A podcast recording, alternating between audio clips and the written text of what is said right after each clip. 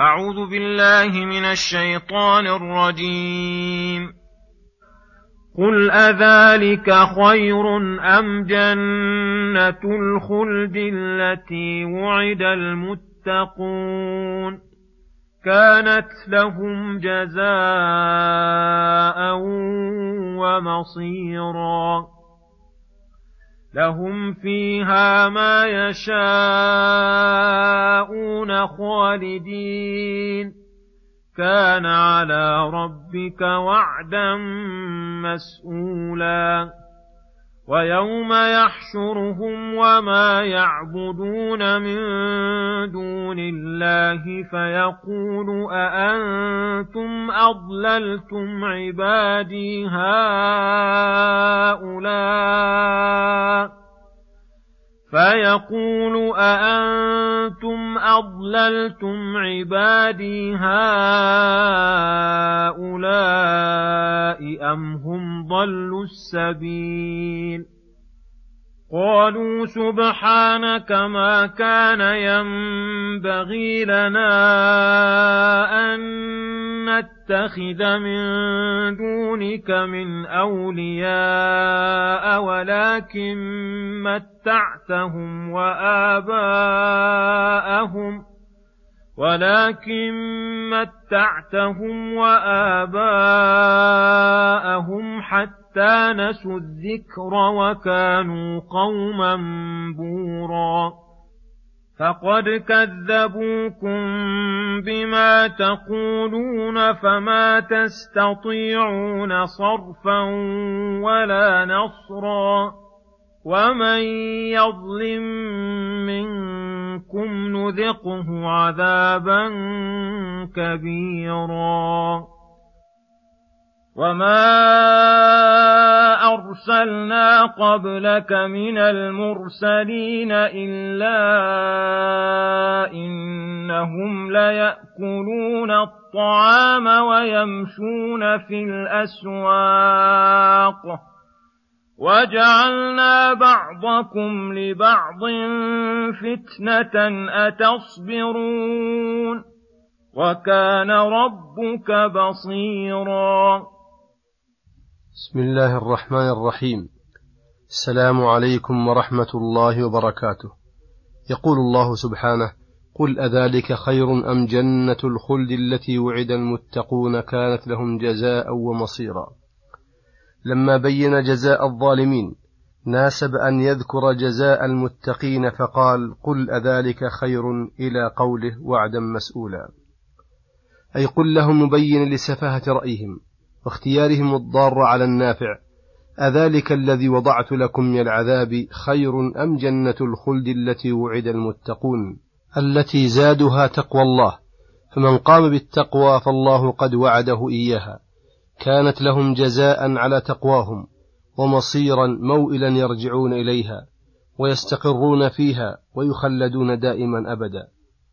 لهم فيها ما يشاءون أي ما يطلبون وتتعلق به أمانيهم ومشيئتهم من المطاعم والمشارب اللذيذة والملابس الفاخرة والنساء الجميلات والقصور العاليات والجنات والحدائق المرجحنة والفواكه التي تسر ناظريها وآكليها من حسنها وتنوعها وكثرة أصنافها والأنهار التي تجري في رياض الجنة وبساتينها حيث شاءوا يصرفونها ويفجرونها أنهارا من ماء غير آس وأنهارا من لبن لم يتغير طعمه وأنهارا من خمر اللذة للشاربين وأنهارا من عسل مصفى وروائح طيبة ومساكن مزخرفة وأصوات شجية تأخذ من حسنها بالقلوب ومزاورة الإخوان والتمتع بلقاء الأحباب.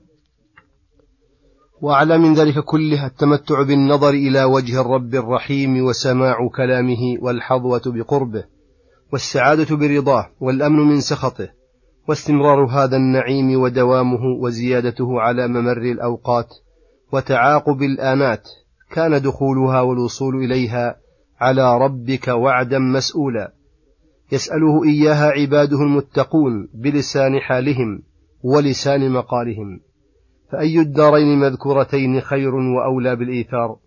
وأي العاملين عمال دار الشقاء أو عمال دار السعادة أولى بالفضل والعقل والفخر يا أولي الألباب؟ لقد وضح الحق واستنار السبيل فلم يبق لمفرط فلم يبق للمفرط عذر في تركه الدليل. فنرجوك يا من قضيت على أقوام بالشقاء وأقوام بالسعادة أن تجعلنا ممن كتبت لهم الحسنى وزيادة. ونستعيذ بك اللهم من حالة الأشقياء ونسألك المعافاة منها. ثم يقول سبحانه ويوم يحشرهم وما يعبدون من دون الله الآيات. يخبر تعالى عن حالة المشركين وشركائهم يوم القيامة وتبريهم منهم وبطلان سعيهم فقال ويوم يحشرهم أي المكذبين المشركين.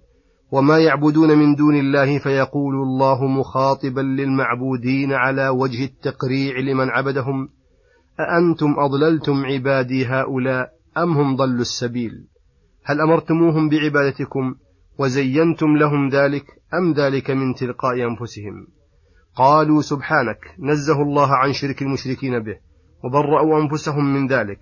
ما كان ينبغي لنا أي لا يليق بنا ولا يحسن منا أن نتخذ من دونك من أولياء نتولاهم ونعبدهم وندعوهم. فإذا كنا محتاجين ومفتقرين إلى عبادتك ومتبرين من عبادة غيرك فكيف نأمر أحدا بعبادتنا؟ هذا لا يكون. أو سبحانك أن نتخذ من دونك من أولياء.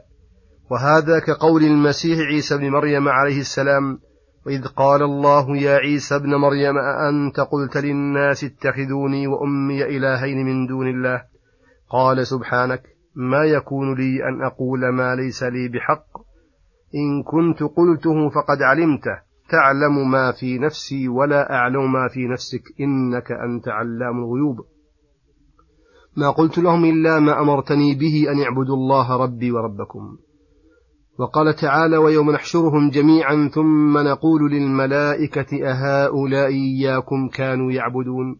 قالوا سبحانك أنت ولينا من دونهم بل كانوا يعبدون الجن أكثرهم بهم مؤمنون. وإذا حشر الناس كانوا لهم أعداء وكانوا بعبادتهم كافرين. فلما نزهوا أنفسهم أن يدعوا لعبادة غير الله أو يكونوا أضلوهم ذكروا السبب الموجب لإضلال المشركين فقالوا ولكن متعتهم وآباءهم في لذات الدنيا وشهواتها ومطالبها النفسية حتى نسوا الذكر اشتغالا في لذات الدنيا وانكبابا على شهواتها فحافظوا على دنياهم وضيعوا دينهم وكانوا قوما بورا أي بائرين لا خير فيهم ولا يصلحون لصالح لا يصلحون إلا للهلاك والبوار فذكروا المانع من اتباعهم الهدى. وهو التمتع في الدنيا الذي صرفهم عن الهدى وعدم المقتضي للهدى وهو أنهم لا خير فيهم. فإذا عدموا المقتضى ووجد المانع فلا تشاء من شر وهلاك إلا وجدته فيهم. فلما تبرأوا منهم قال الله توبيخا وتقريعا للمعاندين فقد كذبوكم بما تقولون إنهم أمروكم بعبادتهم ورضوا فعلكم وأنهم شفعاء لكم عند ربكم كذبوكم في ذلك الزعم وصاروا من أكبر أعدائكم فحق عليكم العذاب فما تستطيعون صرفا للعذاب عنكم بفعلكم أو بفداء أو غير ذلك ولا نصر لعجزكم وعدم ناصركم. هذا حكم الضالين المقلدين الجاهلين. كما رأيت أسوأ, أسوأ حكم وشر مصير. وأما المعاند منهم الذي عرف الحق وصدف عنه فقال في حقه ومن يظلم منكم بترك الحق ظلما وعنادا نذقه عذابا كبيرا. لا يقادر قدره ولا يبلغ أمره. ثم قال تعالى جوابا لقول المكذبين ما لهذا الرسول يأكل الطعام ويمشي في الأسواق؟ فما جعلناهم جسدا لا يأكلون الطعام وما جعلناهم ملائكة فلك فيهم أسوة. وأما الغنى والفقر فهو فتنة.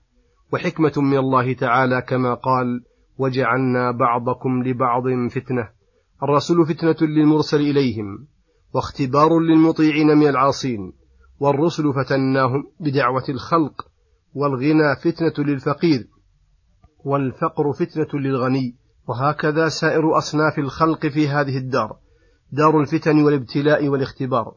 والقصد من تلك الفتنة أتصبرون فتقومون بما هو وظيفتكم اللازمة الراتبة فيثيبكم مولاكم أم لا تصبرون فتستحقون المعاقبة وكان ربك بصيرا يرى ويعلم أحوالكم ويصطفي من يعلمه يصلح لرسالته ويختص بتفضيله ويعلم أعمالكم فيجازيكم عليها إن خيرا فخير وإن شرا فشر وصلى الله وسلم على نبينا محمد وعلى آله وصحبه أجمعين.